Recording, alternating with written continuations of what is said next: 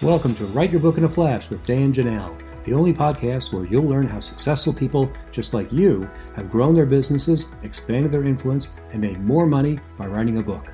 On each episode, you'll learn the inside secrets to help you create a book that can serve as a powerful marketing tool to skyrocket your business. I'm your host, Dan Janal. I help thought leaders, business executives, and entrepreneurs write their books. To find out more, go to writeyourbookinaflash.com. Getting an agent is almost as hard or even harder than getting a publisher. Do you believe it? So many authors have told me that. That's because publishing companies use agents as their gatekeepers, as their filters. So if the agent says it's good, then the publisher just might talk to you. But if you try to get to the publisher without an agent, you may never get through the front door. Today, you're going to learn how to work with an agent, the do's and don'ts, what's new in the publishing industry, and how to make it as a su- successful author, and whether you need to have an agent or whether you should self publish or go to the traditional route. Hi, I'm Dan Janal, the author of more than a dozen books. I'm a ghostwriter, developmental editor, and book coach. I'm happy to help you create your books or refer you to people who can help you write your books. And today, let's get started. I'm pleased to introduce our super agent, Ken Lizotte. Ken, how are you today? I'm very good. Thanks for having me here. Great. Ken, why don't you tell uh, people a little bit about your incredible background? Well, let me let me first uh, give you my elevator pitch, as they call it, and that is um, Ken Lizotte. I am uh, uh, CIO, which is Chief Imaginative Officer of Emerson Consulting Group in Concord, Massachusetts, and I make my clients famous. And the way I do, you do that too, Jan, Dan, by the way. But um, the way I do that is I help them get published primarily. I help them uh, position themselves as thought leaders. And in my uh, in my uh, sense of what a, a, true thought leader is, it's someone with the credibility that comes with a book, or if you really can't handle writing a book, write at least articles and get them published. Publishing your ideas, that's the key. Um, but books are my main service and the reason is that um, I've always had books in my life, not not just reading them, but uh, when I was younger, that was my biggest goal in life. My biggest professional goal was to write and publish a book, and um, I was lucky enough after uh, I don't know a year or two or two. Um, spending time with other writers in Cambridge, Massachusetts, where I lived when I was younger, um, to run into a, a literary agent and that literary agent uh, was there. He was networking with writers because he was starting an agency and he wanted to get some writers and get some projects and uh, and be successful. Um, uh, I I used to kind of try to vie for his attention, and he didn't seem to pay much attention to me. But uh, one day I walked in early, and he was the only one there, and he told me he was sitting with a book proposal that had just been offered a $50,000 advance from a top publisher in New York. It was G.P. Putnam's Sons. And the book, uh, unfortunately, couldn't be written because it needed a ghostwriter. And uh, he knew I could write, and he asked me to do it. The book was called High Inside Memoirs of a Baseball Wife. And it was a behind the scenes look at Major League Baseball from a wife's point of view Never had been a book like that. This is the early 80s. And um, I went on to get the job to do that. And uh, the book did come out, and the book got a lot of fanfare and publicity and did fairly well. And from there, I was off and running. The main thing, though, uh, was that from that experience, I got to know this uh, agent, Mike, whose name was Mike, and he took me under his wing. And uh, he, we, we would go go down. We're in the Boston area, and he, we would drive down to New York City, and he would go from publishing house to publishing house and take me with with him and meet all these uh, editors, and you know, got a chance to really learn the business. So uh, flat, uh, fast fast forward about 20 years or so, I decided that uh, uh, I was spending a lot of time with management consultants uh, in a professional organization for them and uh, I was hearing that they wanted to publish their ideas, but did not know how to how to go about it. But they knew I did because they asked me to sit on a panel and talk about it. And uh, within um, within two weeks of being on that panel, three or four of the uh, consultants came out of the woodwork and asked me to work with them. And off I was running with a, a whole new business, which was 25 years ago, and I'm, it's still going strong. Fantastic. What kind of clients do you work with? What kind of authors do you work with? Well, co- consultants uh, remain uh, a very important client for me to work with. Uh, most of my book projects are business books, and um, I um, uh, I find that uh, uh, consultants are are people whose stock and trade are ideas. They have to come up with ideas and strategies and coaching and different things with their client companies and CEOs that they work with. So uh, they see the value in getting a book published. And, uh, and so they've become a natural audience for me right from the start and continue to be so. Um, but business people are primarily uh, what I what works for me in terms of a partnership because they they they just see the value of it and and they can pay me for my services as well a lot of consultants are publishing their own books. Do you recommend that they publish their own books, or is there a market among publishers? Do publishers really want to work with consultants these days? Right. Well, um, publishers want to work with any potential author that has an idea for a book that the publisher believes will sell books. Um, that means that the publisher will be will be in, in uh, attracted to an idea for a book. Uh, but the second thing that's very important that they look at right away once they're attracted to an idea is whether or not the author can promote the book. That's really, really important.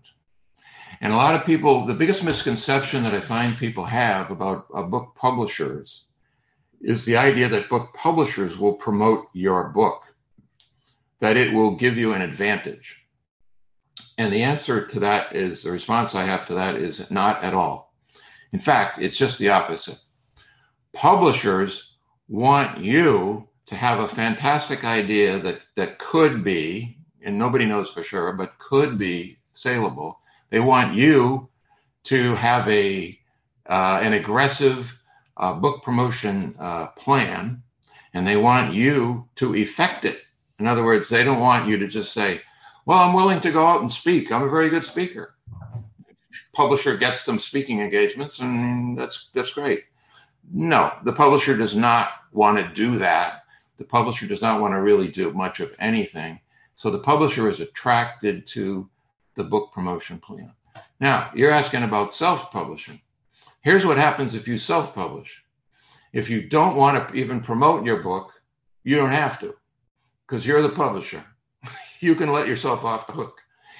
The, um, the, the biggest um, uh, conversation that I have in the beginning when I, when I meet someone or someone comes my way in terms of um, um potentially being a client of mine is is is to get uh, uh, get some knowledge about this question of these two options. There are two options for getting a book published. One is to have a publisher, the or the other is to self-publish. Self-publish publishing used to be a horrible way to go because the only way you could really do it in the old days, meaning over 20 years ago, 25 years ago, is that um, you went to what's called a vanity press, and they often did shoddy work. Uh, and it was the book didn't look good, and the book didn't real read good or any of that. Um, or you did it yourself, and you drove yourself crazy because you had all these various aspects of it that you had to do yourself and suddenly become expert in or hire people for this and that and this. So it was terrible, but it has changed in the last 20, 25 years with print on demand technology and, and the Amazon service and, and some of the other services that are out there. So that um, all of these uh, aspects of a publisher, what a publisher normally do does, uh, can be handled um, expertly. So, uh, so what does that mean? It means that if you want, uh, if you really want uh, to have a publisher, and some people, I, I can try to make the case against publishing. I can try, I can make it real easy when you think about the logic of it. But most people who come to me still want a publisher. And the reason is down deep, they just want some validation for their ideas. They want to know that some some third party ent- entity, some expert publishing house, would give them, you know, the uh, imprimatur on their books, on their book idea. So uh, that's not really a practical, logical um, um, choice to make, but it, it is an emotional one that causes people to want to have a publisher. Some people, though, look at it differently. They can see right away that that's not enough and they don't feel they need that personal validation or any of that. So they choose the self-publishing route. And, and now either one that you that you choose um, will cause uh, a different a, a set of events depending on which one you choose. If you decide you want a publisher, you must then not write the book, but compose a book proposal. The publishers do not want to see your finished book. They want to see a proposal. What's the proposal? It's a synopsis of the book. It's you and your background. It's a table of contents. It's um, maybe a sample chapter. Um, and it's the all important book promotion campaign. I can't emphasize that enough. That's the most important thing um, of in the whole proposal, really. So you got to be willing to play that game if you want um, a publisher, the game of promoting the hell out of that book. But if you decide to go uh, the self-publishing route, Finally, getting back and, here. And, and, I'm sorry, let me stop you there because we have a limited amount of time. Let's focus completely on the publishing route because I've done other episodes on self publishing, uh, and that's okay. Oh, okay. So let's talk about how do you find an agent and what is an agent looking for? Okay. I, am go, I'm gonna I'm gonna finish what I was gonna say with one line though, because that's where I was going. If you go the self-publishing route, all you have to do is write and have the thing edited or edit it yourself or whatever, and that's it. You work on the book. So, um, I was fixating on that. So, so let me have the question again, Dan. Sure. How how would someone find an agent? What is an agent looking for from an author? Okay.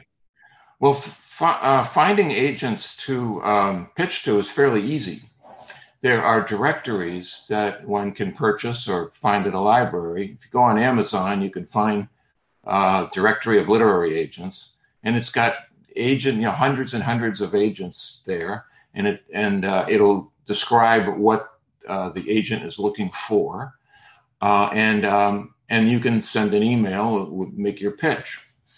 Um, what was the second half of the question? Uh, how can you make yourself attractive to an agent? Oh yeah, okay. So uh, everything I just said is how you make yourself attractive, because an agent, in order to to to make a living, an agent needs to function exactly like a publisher. They've got to make the publishers as happy as possible. So if I'm an agent uh, of that sort, um, where my uh, compensation depends on uh, a, a, percentage of royalties, uh, an advance, and, and those kinds of compensations, that are going to come from a publisher, I've got to give the publisher just what it wants. And what it wants is everything I just said. It wants a proposal and it wants um, it wants a very strong uh, author or book promotion plan.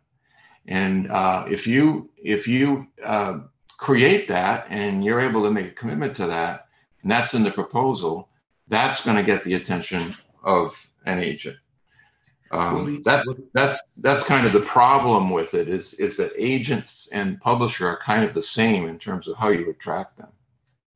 Will the agent actually help you write the proposal or comment or critique a proposal that you've written? Uh, well, some will, some will, and some won't. Um, it depends. you?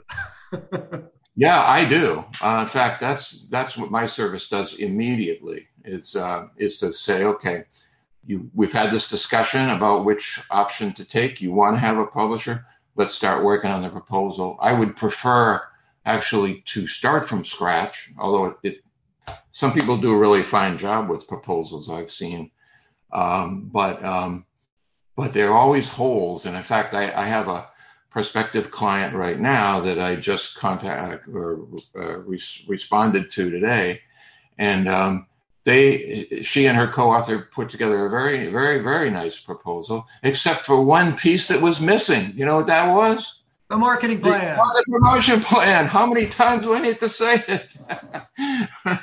and it what just wasn't even there. Everything else was there, but not there. So um, I definitely work uh, hand in hand with clients, and some on proposals, and some uh, uh, uh agents do as well. But you know, for those, if you happen to be hooking up with an agent that doesn't, like I said, there's um, just like there's a directory of agents, there's also books that will that will lead you through the process of how to how to do a, a, proposal. Sure. And I've also seen websites from literary agencies where they will tell you exactly who their agents are, what genres they're looking for, and even have fill in the blank questionnaires or proposals online to fill out as well. So right. that's something that listeners should look to as well. Uh, one of my right. what, one of my listeners uh, actually asked a few questions in advance, so let's get to a few of those. Uh, sure. First, how are you compensated? Or how so are I'm comp- compensated? Well, okay, I'm different than most agents. I, I am compensated with a with a consulting fee or a project fee. So, and and what that is depends on the on the actual, um, you know, the, the scope of the project. But uh, I my fee also covers some book promotion, and it covers uh, it might cover some editing, although uh, I'm always uh, happy to partner with editors like yourself or some of I know a couple of your other people in your mastermind group, um, because uh, those of you that do that kind of work are just very usually very very uh, competent and, and, excellent at it. You you throw yourself into it. Um, but uh, but sometimes uh, I don't have someone to help with that, so I either supply an edit editor or a ghostwriter.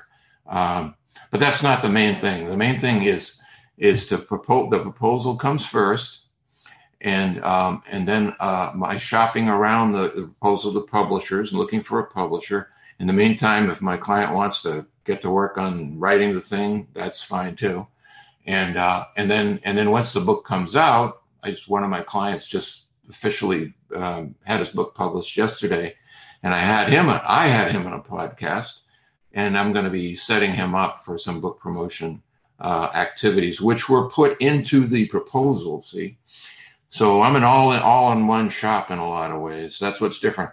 What most agents though they don't do any any of that. They they just they want to have a proposal and they'll ask you very often to put your proposal together yourself.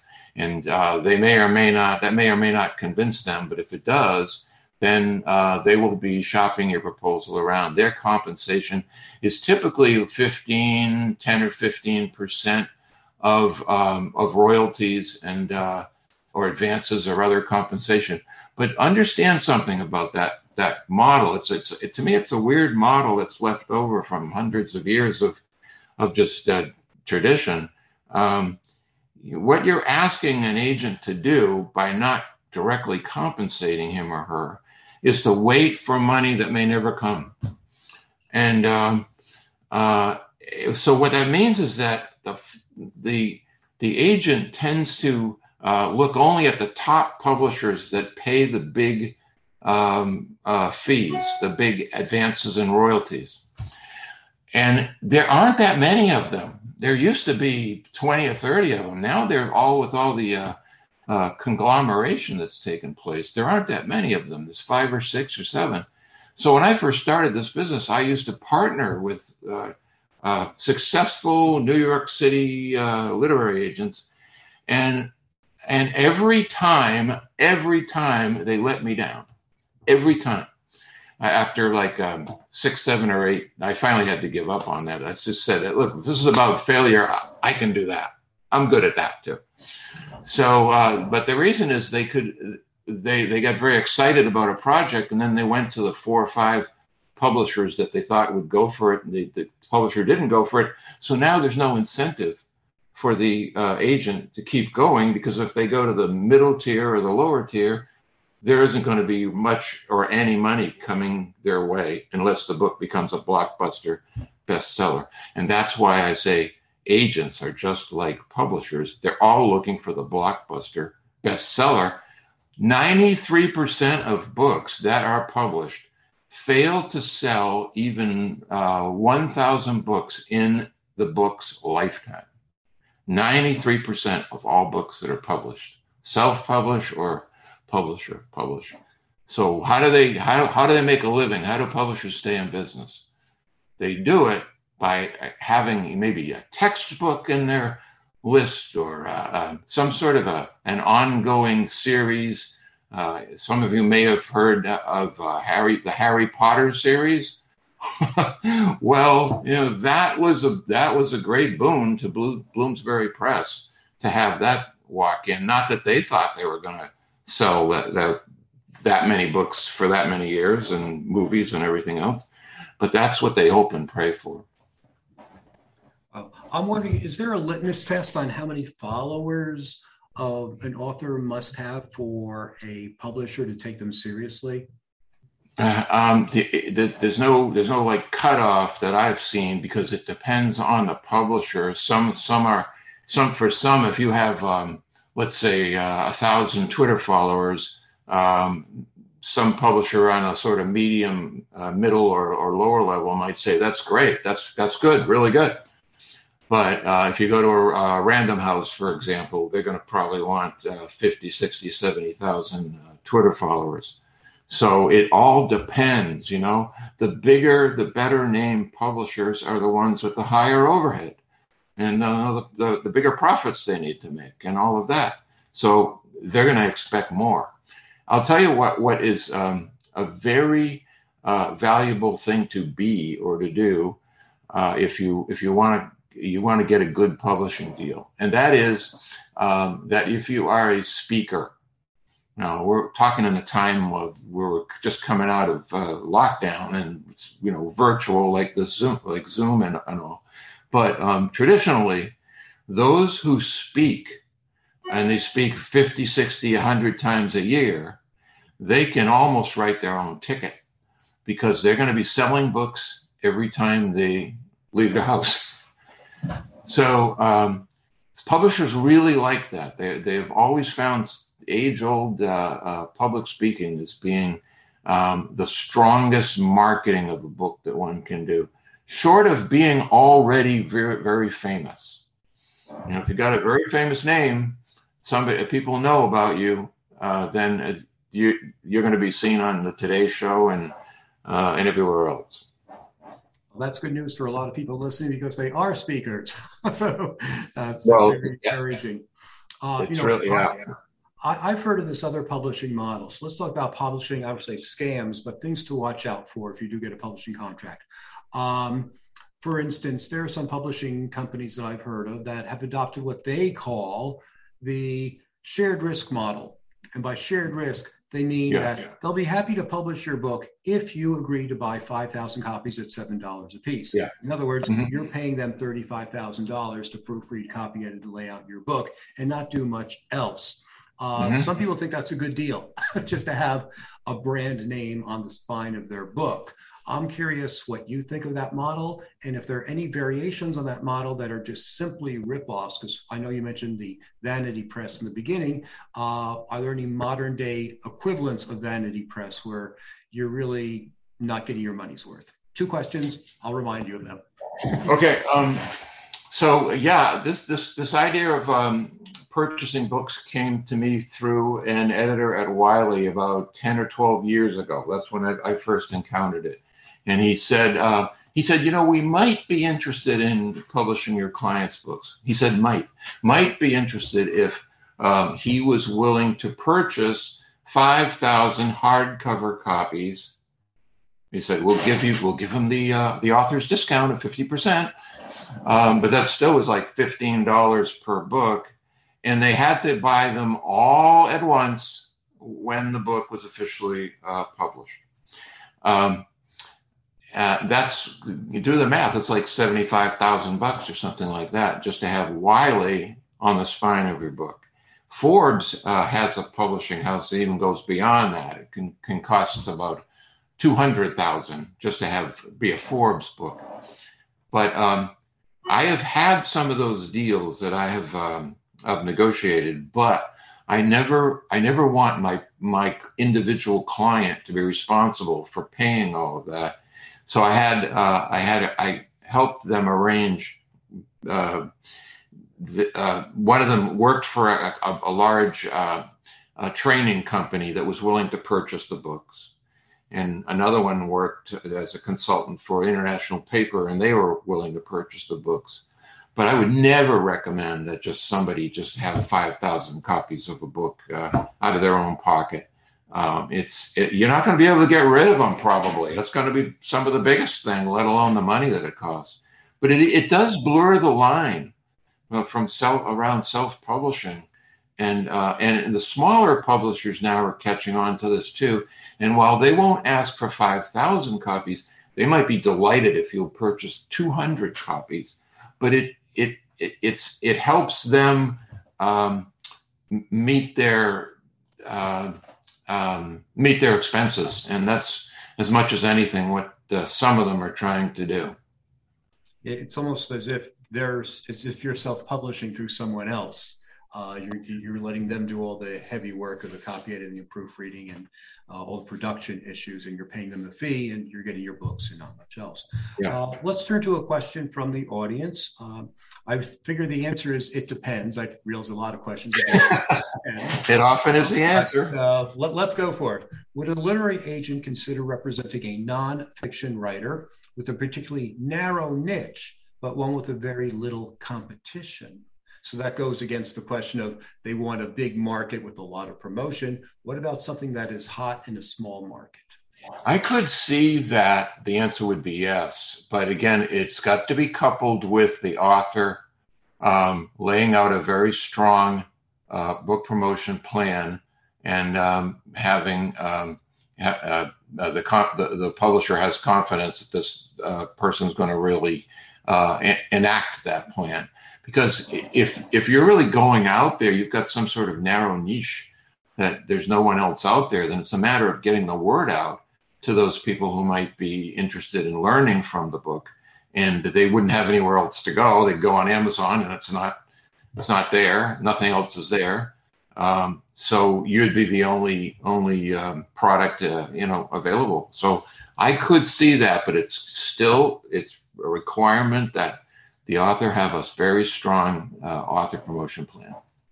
Great. Uh, follow up question Would it make economic sense to have a literary agent rather than go the self publishing route when the niche is narrow and it's the consultancy fees that will bring in the real income? In other words, a lot of our listeners are consultants. Should they even consider working with an agent or should they just self publish? From a logical point of view, it makes sense to self publish from, from purely. In fact, going back to what I said about speakers, yeah, pu- publishers would fall all over themselves if you're if you're a speaker uh, with let's say 100 gigs a, a, a year and there's 5,000 people in your audience and all of that. But then again, maybe it makes more sense for you not to have a publisher because then the back of the room sales you're going to have higher profit from those books that you sell. So that's the question is whether or not it really makes any sense um, from a logical point of view. And, you know, I would say in this case, no. Fantastic. Thank you. Given the fact that you make your money by representing authors, that's a very honest answer. So I appreciate your you're not self-dealing. That's uh, very very nice of you.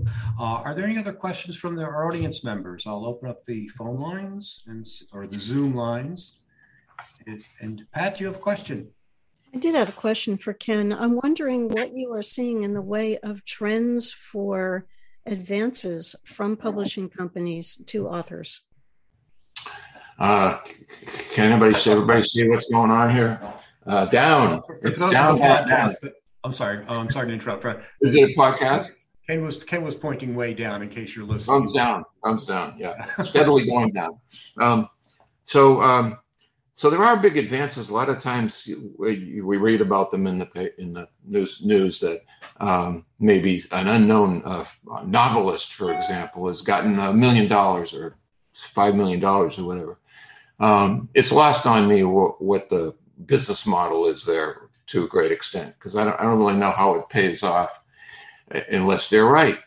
Um, publishers, uh, I, I, deal mostly with uh, business uh, experts in business books, by and large, the publisher tends to know that you're doing it because you want it as uh, a couple of things a credibility tool for yourself and also uh, a way of um, leveraging uh, sales so that you you uh, earn money uh, through either speaking fees or, or client uh, consulting fees and that kind of thing. So they know that. So therefore, they don't offer you that much um, they, they certainly don't offer you the kind of money that's going to allow you to take a sabbatical for three or four or five months and uh, uh, just work on the book. They're not going to do that. They, they know that you're you're willing to work on weekends and at nights and things, mornings and things like that. So um, so the trend really has been down. Now, having said that, um, you know I've had situations with some McGraw Hill and others where uh, there have been very good deals, uh, twenty thousand dollar advances and um, uh, fifteen thousand and seventeen and like that. That's kind of the range that I've seen is the top range, except for if you go higher, the mega range when you already have this platform and people really you're really well known. It's your household name, and then then then there you're going to be able to command a. I mean, that's the irony of this whole thing is that if you don't need the money and if you don't need the publicity, you know, it just comes to you, you're the person that the publisher will invest in. so, you know, it's, uh, yeah, if there's any trend I can say I've seen over the years, it's, it's the downward one. And just one more question related to that. And by the way, I'm Pat Iyer, an editor and a ghostwriter and author of 59 books, both traditional and self published. If we look at that grim statistic of 93% of the books don't sell more than a thousand copies, and the publisher has given an advance and that book does not sell, is yeah. the author required to return any of those funds to the publisher? Yeah, oh, that's, that's a good question. Um, well, the answer is the answer is technically yes, but traditionally, no. Um, it is an advance. It's called that. It's not a, called a fee. It's an advance. Um, and um, uh, in in the tradition of book publishing, when a book doesn't sell, which is most of them, they don't. The publishers don't run around trying to get that money back. Uh, it's already spent, and it, you know it, it might be. It might only be you know five thousand dollars or five hundred dollars or something like that. So the answer is really no. It's uh, it's not that part's something you don't have to worry about. you get away scot free if um, if the book doesn't sell. You know, Ken, I'm curious. You know, I'm a big reader of the Wall Street Journal uh, book review section on Saturdays and their bestseller lists and the Sunday New York Times book reviews and whatever. And yeah every once in a while, in fact, more than every once in a while, some unknown author writes a book that is suddenly getting a ton of publicity and they have no platform and they make it big. And I'm just curious, how how does that happen? How do they find that diamond in the rough? Nobody knows. That's that's, that's, that's sorry, it's true. Now I, am talking to you from Concord, Massachusetts. Uh, about 150, 160 years ago here, we had some well known authors. Uh, names like Ralph Waldo Emerson, Henry David Thoreau, and Louisa May Alcott. Henry David Thoreau's work, uh, Walden, and uh, well, primarily Walden. There's a few other books that he did, but I think that one that one still sells like crazy even now. It's 150 years after his death. Um, but when he was alive, he wrote a, a, a, book before that that really didn't sell at all. In fact, it was the, the publisher uh, stopped printing it and uh, and sold it back to Henry uh, at, at a, a, cheap, like 20 cents a book or something like that, 200 volumes. But then he wrote Walden, and Walden sold some some books. It sold some copies, but it wasn't a runaway bestseller. So when he died, he he never knew it to be a book that was really selling that much. Um, Louisa May Alcott, on the other hand, was um, when she wrote Little Women, she already had written a couple of, of uh, other types of uh, mystery novels and things, and she didn't had never never uh, written a, a, children's book. She didn't even want to write it. Her publisher asked her if she'd be willing to, and she grudgingly said yes. The book came out and was a runaway blockbuster bestseller, like you can't believe. And um, and it's still and look we just had a movie and like the fourth or fifth uh, movie of uh, rendition of uh, little women just uh, i guess last year or two years ago. Um, why is that? I mean who could have predicted that? And that's why i said earlier sometimes you'll hear about these uh, these incredible deals of $500000 or a million dollars to an unknown novelist and then you don't hear anything again because a lot of times they fall flat uh, so it's luck. It's L U C K, and uh, the the publisher to make uh, ta- taking a gamble, and uh, maybe it'll pay off, and maybe it won't. But most of the time, it doesn't pay off. Interesting. You know, as I said, I'm a big uh, reader of the Wall Street Journal bestseller list, especially the business books. And uh, a person I know very well who has a very big reputation, teaches at a top business school, came out with a book a few weeks ago, and it it reached the bestseller list uh, for one week, and then a second week, and then it dropped off. And I'm uh-huh. guessing, uh-huh. and you uh, that very simply that all of her followers bought the book the first week, the second week, it spurred the sales, and after that there was nothing.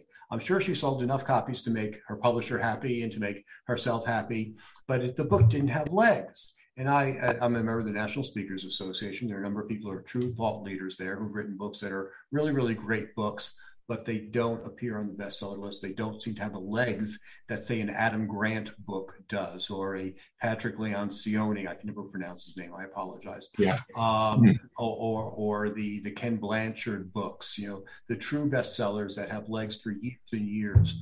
Why do those books succeed? What can what what lessons can we take from an Adam Grant book and apply it to uh, the people listening on on our call? Well, I'm I'm going to use Ken Blanchard. I'm going to tell you a story about Ken Blanchard. He wrote the One Minute Manager, didn't he? He did, and 60 other books. Yeah. So here's the thing.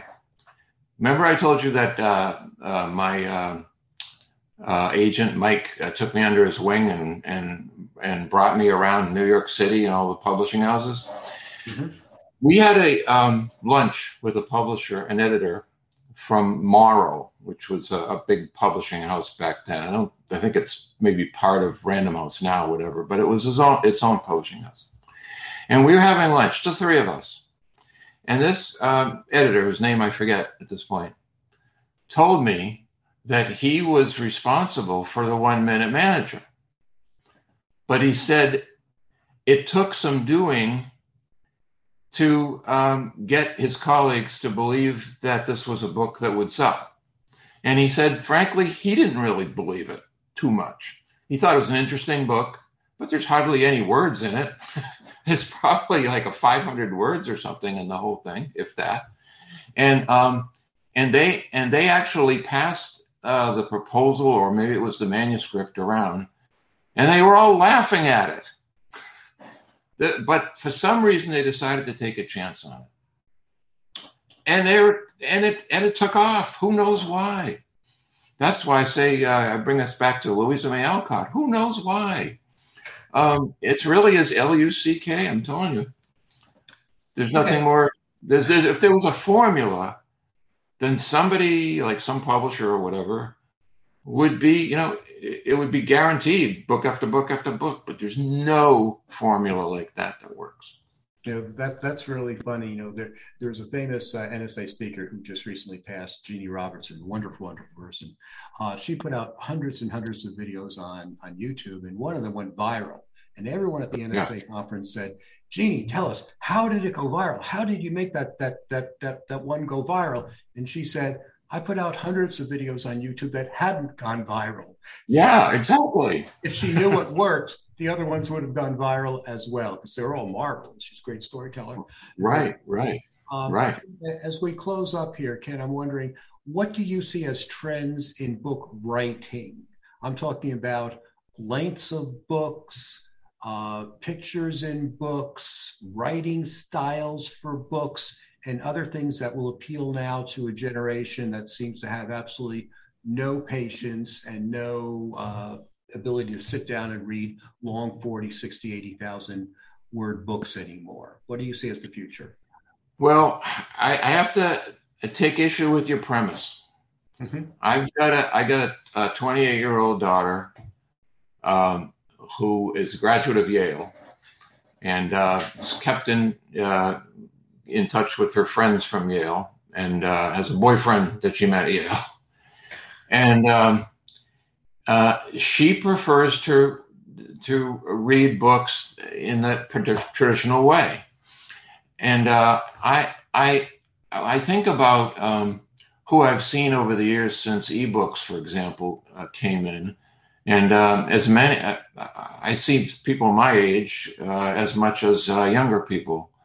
Um, I don't really see any any big trends except to say uh, there was the, the first thought I have when I hear that question is well there was a trend about I don't know t- 10 years ago of for uh, smaller books and shorter books and this and that because 10 20 years ago I was hearing that um, books get bought they get put up on the on their shelf on the bookshelf and they don't actually get read.